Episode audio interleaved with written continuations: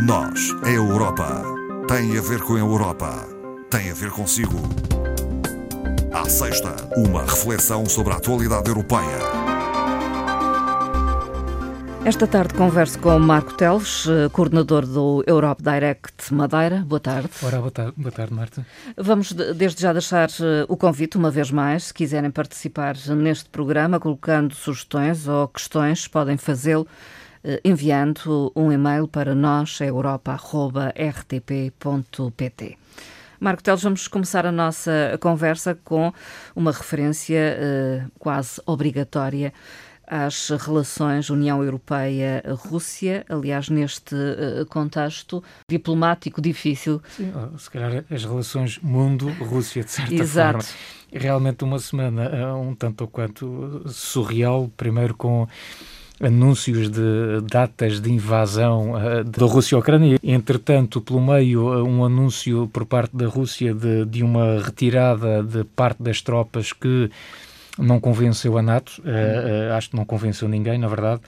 E uh, agora, ainda hoje, um anúncio, por exemplo, de exercícios militares amanhã, no sábado, portanto, com a presença de, de, do, do presidente Putin, que irá verificar esses mesmos exercícios. Portanto, andamos neste impasse há já algum tempo e, e de facto, esta semana e nesta semana o, o Parlamento Europeu pronunciando uhum. sobre o assunto, uma vez mais, aqui o, o, o, apelo dos eurodeputados é para que haja uma resposta unida e, e uma manifestação clara de apoio, uh, obviamente, à Ucrânia. À Ucrânia. É? Sobre uh, este tema pronunciou-se a Presidente do Parlamento Europeu. Sim, acho que a posição aqui é unânime. Roberta Metsola. Exatamente. A Presidente do Parlamento Europeu sublinhou por diversas vezes a solidariedade do Parlamento para com o povo da Ucrânia, também Ainda esta semana, o Presidente do Conselho Europeu, Charles Michel, uh, referindo-se a esta situação, uh, referiu o comportamento agressivo, ameaçador por parte da Rússia, uh, referindo que, obviamente, esta é uma situação que ameaça a estabilidade e a integridade da própria Ucrânia, que põe em causa a paz, que, a segurança na Europa, o sistema internacional. E, portanto, o que é que sobra em termos de, no fundo, de estratégia de ação? Sim. O que é que vão fazer? No fundo, uh... é, é, é, mais do mesmo que tem sido feito, que é, por parte da União, União, Europeia, trabalhar com os parceiros internacionais e com os aliados. Isto é uma situação que se resolve uh, de uma forma unilateral no fundo, através também da diplomacia, desanuviar as tensões que têm-se criado uh, ao longo deste processo. Naturalmente, que a União Europeia, um mecanismo de resposta a uma eventual invasão russa, passará sempre por sanções económicas também contra a, a Rússia. E, por outro lado, este aspecto parece-me importante, que ainda esta semana a Presidente da Comissão uh, referia-se a este aspecto, que é será importantíssimo para o futuro, uh, um futuro já muito próximo. muito próximo, libertar a União Europeia da dependência que tem uh, no que toca é? à questão da energia, neste caso do gás proveniente da Rússia. E essa libertação dessa dependência não significa criar outras, significa sim apostar cada vez mais nas energias renováveis, como uhum. é óbvio. Sim. E, portanto, este aspecto me parece importante. Aliás, esta pandemia também veio a trazer uh, outras, veio veio destacar outras dependências que a União Europeia Sim. tinha face a, a, países terceiros, isto é um aspecto bastante importante.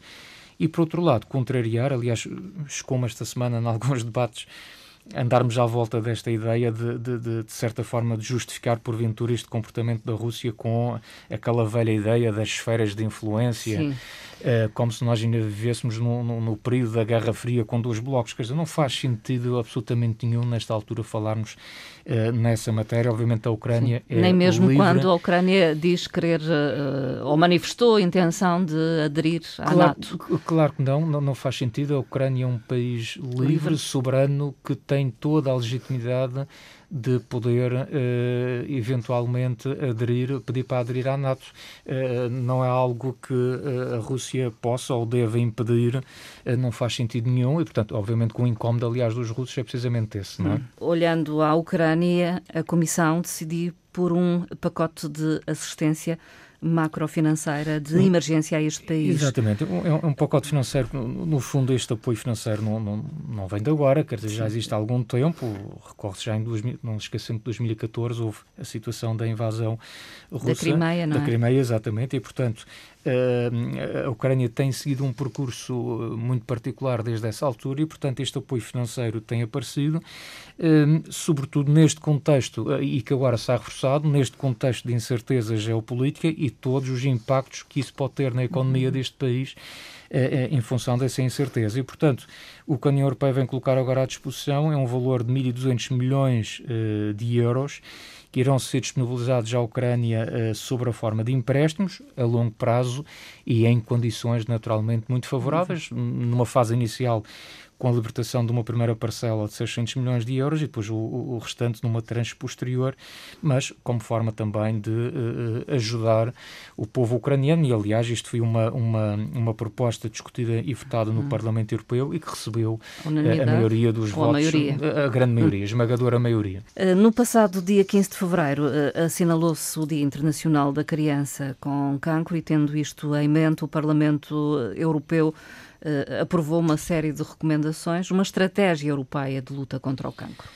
A estratégia, efetivamente, ela já existe há muito uhum. tempo, eh, mas uh, como todas as estratégias têm que ser revistas depois no uhum. tempo. Atualizadas. têm que ser atualizadas para precisamente serem melhoradas, para serem mais eficazes, mais eficientes. E, e, portanto, esta discussão surge na sequência da celebração no dia 15 de fevereiro, esta semana, portanto, no, do Dia Internacional da Criança com Cancro.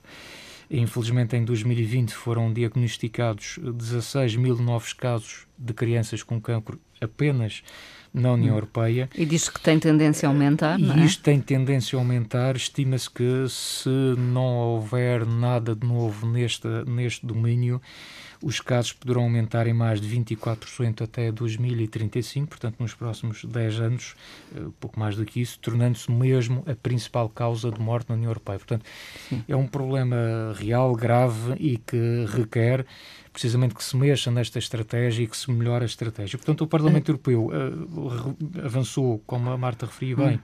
com algumas recomendações. Foi, de resto, também, essas recomendações foram aprovadas pela larga maioria hum. dos, uh, dos deputados. Uh, só por curiosidade, apenas 15 contra e 27 abstenções. Portanto, a esmagadora maioria naturalmente favorável. E algumas dessas medidas têm a ver, por exemplo, com a redução também uh, da questão do consumo de álcool hum. e uh, avançar, por exemplo, uma melhor rotulagem das bebidas alcoólicas. Há um foco na prevenção, é isso? O, o foco, isso aí é inevitável. A sensibilização. Já se percebeu que a melhor forma de combater esta doença passa precisamente pela pela prevenção, até porque 40% de todos os cancros, portanto, visto na sua totalidade, podem ser evitáveis, não é? Portanto, ou são, são, são, são evitáveis através dessas ações de coordenação uh, preventivas. E, portanto, a prevenção é realmente a palavra de ordem. Há também aqui depois algumas medidas mais concretas, nomeadamente no que toca à igualdade de acesso a cuidados oncológicos transfronteiriços. Hum. No fundo, permitirmos a mobilidade e o acesso a equipamentos e cuidados que são altamente especializados e que às vezes estão num Estado-membro e não estão hum, imediatamente outro. disponíveis no outro e que se possa fazer uma melhor uh, articulação dessas possibilidades. O que não é de todo justificável é que, por exemplo, hajam diferenças como existe agora uh, consoante o tipo de, de, de, de, cancro que nós estamos a falar, porque não é igual para todos, mas diferenças de, de, de, de, deficiência no combate à doença que chegam a 25%, hum. em que em alguns países uh, há eficácia, no, no outro, outro essas diferenças são muito grandes e, portanto, sendo nós todos europeus, é, é óbvio, como a Marta refere, uh, não, não faz sentido que isso seja assim. Uma medida assim muito concreta também, ou uma recomendação muito concreta uhum. que o Parlamento avançou, que me parece interessante, que é garantir o direito a ser esquecido. Uh, e isto o que, que é? No fundo, é garantir que os sobreviventes de cancro não sejam discriminados em relação aos outros cidadãos, por exemplo, no que respeita ao acesso ao crédito. E, portanto, aqui o Parlamento anuncia uma, uma medida concreta que é, o um mais tardar até 2025, segundo a proposta do Parlamento, garantir que todos os Estados-membros possam assegurar este direito de, de, ser esquecido a todos os doentes europeus 10 anos após uh, o final do tratamento e, e uh, uh, ou até 5 anos se essa situação ocorrer antes do hum. doente fazer os 18 anos de idade. Portanto, essa é uma situação que Sim. ponha em causa ou que acentuava as diferenças entre cidadãos fruto eh, da doença. Uma outra também é a inclusão de outros tipos de cancro Nos no novo programa de rastreio, eh, para além dos habituais que nós eh, já conhecemos. Sim. E depois uma outra medida, apenas só para citar algumas, tem a ver com uma maior transparência por parte do sistema farmacêutico, pensando aqui, no fundo, em exigir, digamos, com uma certa responsabilidade pública neste setor e isso, obviamente, no sentido de baixar os preços dos medicamentos utilizados na, na, nas terapêuticas uh, desta, desta doença. É? Penso que é importante referir que se fala também na aquisição conjunta, tal como sucedeu em relação às vacinas, poder vir a suceder é com outra, é outra, os medicamentos de tratamento É outra para proposta que, com a experiência daquilo que aconteceu nas vacinas, já se percebeu que resulta, porque uh, a aquisição conjunta, como referiu, iria permitir outra capacidade de negociação e, uh, no seguimento disto, iria conseguirmos, com certeza, iríamos conseguir preços uh, mais baixos para a aquisição desses mesmos medicamentos. Uma outra questão tem a ver com o facto do Tribunal de Justiça da União Europeia ter rejeitado um recurso interposto pela Hungria e pela Polónia, e tudo isto tem a ver com uh, o acesso ao financiamento do orçamento comunitário e ao respeito pelos Estados-membros, pelo Estado de Direito. Exato. Vamos ter que recuar um pouco e explicar porque é que tudo isto Vamos aconteceu. se calhar até antes de recuar já falar um bocadinho uhum. no futuro, para dizer que uh, precisamente nesta matéria que, que a Marta estava a referir, eh, uma delegação da Comissão, a chamada Comissão das Liberdades Cívicas, Justiça e Assuntos Internos, irá estar presente na próxima quarta-feira em Varsóvia, precisamente para uh, verificar esta possível violação uh, dos valores da União Europeia uh, por, por, parte, parte da Polónia. Da Polónia. O, o que é, que é esta posição, no fundo, do, do Tribunal de Justiça da União Europeia? No fundo, vem dizer que os países que, porventura, venham a abdicar dos valores que são essenciais dentro da União Europeia podem ver os fundos europeus ou reduzidos ou eventualmente até uh, suspensos, congelados, o que nós quisermos no fundo dizer. E que valores são esses que nós estamos aqui a falar? Estamos a falar dos valores essenciais que caracterizam a União, Europeia, são o nosso ADN, a democracia, a igualdade, o respeito por direitos humanos, não discriminação, justiça, portanto são valores essenciais com que os europeus, com que a União Europeia se identifica e, portanto, o que os juízes deste tribunal vieram a dizer, e bem, no meu entender bem, é que se estes valores estão na base de adesão de um país à União Europeia, não pode esse Estado-membro, depois de fazer parte da União Europeia, deixar de respeitar estes mesmos valores. mesmos valores. Portanto, isto é uma condição para entrar, mas uma vez estando dentro da União Europeia, esses valores são para continuar a ser defendidos. No fundo, porquê que surge este, este mecanismo do Estado de Direito? Basicamente, este mecanismo surgiu eh, para já quando se começou com a questão das negociações deste pacote do, do quadro financeiro plurianual e do pacote extraordinário que decorria por causa da situação de, de, da, da, da, pandemia. da pandemia. Portanto, os tais 750 mil milhões adicionais ao, ao habitual quadro plurianual. Obviamente que todo este pacote financeiro, que é muito alto, uh, faz-nos pensar ou fez pensar os Estados-membros de como gerir isto da melhor forma. E, portanto, esse sistema acabou por entrar em vigor eh, em janeiro de 2021, portanto, esta possibilidade de eventualmente um país que não respeitasse esses valores ver esses, esse apoio reduzido, mas a partir deste momento que entrou em vigor, a Hungria e a Polónia avançaram com ações legais. Aliás, foi no início de outubro que o Tribunal Constitucional da Polónia veio precisamente dizer que a lei nacional não tinha que se subordinar ao direito europeu. Isso foi algo que caiu que nem uma bomba em todos os líderes eh, europeus, eh, que não calhou bem em nenhum eh, Estado-membro, exceto, obviamente, precisamente a Hungria e a Polónia. E, eh, na altura, exigia-se da Comissão Europeia já uma resposta uma firme em relação a isto. O que a Presidente da Comissão Europeia veio dizer na altura é que iria aguardar que fosse o Tribunal a se pronunciar sobre essa matéria e foi isso que efetivamente aconteceu. Portanto, o Tribunal já se veio pronunciar a dizer que, de facto, é legítimo que haja este mecanismo, uhum. uh, digamos que de controle, se quisermos, uh, nos moldes em que nós uh, aqui o definimos. E então o que é que se segue? já que Bem, há esta o, o determinação agora, do Tribunal de Justiça o que se segue agora é uma situação um bocadinho delicada apenas por uma razão. É que, obviamente, agora, uh, digamos que a bola está do lado da Comissão uh, Europeia mas uh, há aqui apenas uma situação delicada que é precisamente o facto da Hungria ter eleições legislativas agora no mês de, uh, de abril. Hum. E, e, portanto, torna todo o ambiente político mais sensível do mais que o habitual. Crispado. Mais crispado. Agora, há toda um, um, uma validade deste processo, deste mecanismo. Aliás, isto é um, é um, é um processo decorre por etapas, uh, que já está, já está perfeitamente definido. No fundo, o Executivo uh, Comunitário, a Comissão, tem que abrir um processo judicial contra o Estado-membro que é suspeito de violar uh, as, regras. as, regras. da União Europeia. Esse país que é acusado tem depois um determinado tempo para responder à acusação, trocar informações e corrigir, obviamente, a situação irregular, se assim o quiser. E depois, se a Comissão entender que essa irregularidade persiste, é emitido formalmente um, um, pedido para congelar, no fundo, os fundos, uh, congelar os fundos da União Europeia e essa decisão tem que ser aprovada por uma maioria uh, qualificada por parte dos Estados-membros, ou seja, falamos de 55% dos países da União Europeia. Portanto, este é o processo, é um processo. Uh, que... Moroso. moroso. Moroso não será superior a um ano fala-se de qualquer coisa, seis, nove meses por aí, uh, mas sim, é um, é um processo que creio que vamos uh, possivelmente ver a ser colocado em prática, hum. pelo menos por parte da Polónia, mantiver a postura, a postura que, tem, que tem tido, tido em determinadas matérias, não é?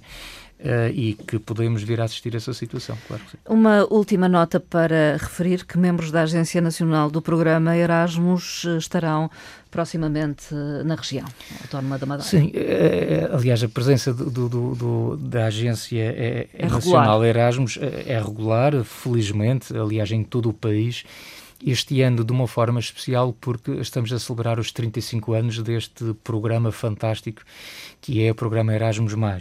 E, portanto, a Agência Nacional estará presente aqui na região na próxima semana com um programa bastante completo, três dias de, de iniciativas, uma, no primeiro dia digamos que mais formal, uh, com a presença da diretora da Agência Nacional e, e, e, que terá reuniões diretamente com a Secretaria da Educação e também um encontro com as direções das escolas e instituições do setor da educação e formação aqui na RAM. Depois, no dia 23, uma sessão de lançamento das comemorações dos 35 anos do programa Erasmus, que irá decorrer no Centro de Congressos uh, da Madeira. E também haverá, para fechar no dia seguinte, depois, uma reunião de trabalho, hum, no fundo, uh, digamos que basicamente com os mesmos objetivos, mas ligadas aqui ao ensino superior, porque o programa tem as suas particularidades no que toca uh, à situação do ensino superior.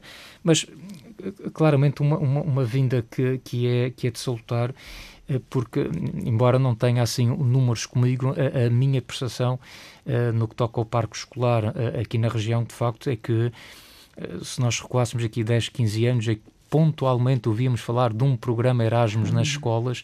Hoje eu diria quase todas as escolas, se calhar Sim. todas, também não posso afirmar, não tenho os dados, mas ouve-se com muita frequência programas de mobilidade, por exemplo, de alunos Sim. estrangeiros que estão cá na região ou de alunos daqui da região que foram a países estrangeiros uh, fazer uma visita. Ainda esta semana temos a oportunidade de acompanhar um grupo uh, de Erasmus uh, de uma escola secundária que tinha participantes da Turquia, tinha da Roménia, tinha da Grécia, da Itália, uhum. e eu devo dizer que acompanhei durante o dia essa, essa visita e os estudantes e os professores que os acompanhavam estavam absolutamente fascinados com a beleza da nossa, da nossa ilha, com as uhum. paisagens que, que viam, até porque o projeto que, que estava por trás dessa vinda tinha a ver com a sustentabilidade, o ambiente. Sim e eles estavam absolutamente fascinados com aquilo que tinham encontrado aqui na região. Portanto, são ganhos certamente ah, aqueles sim, que decorrem é um, do é programa é um Erasmus. É um projeto, uma estratégia win-win, ganham eles e ganham também o, os alunos madeirenses que depois vão fazer a visita. Marco Teles, eh, concluímos. Muito obrigada pela participação. Muito obrigado, um Até bom à fim próxima de semana. Até à conversa. próxima. Obrigado.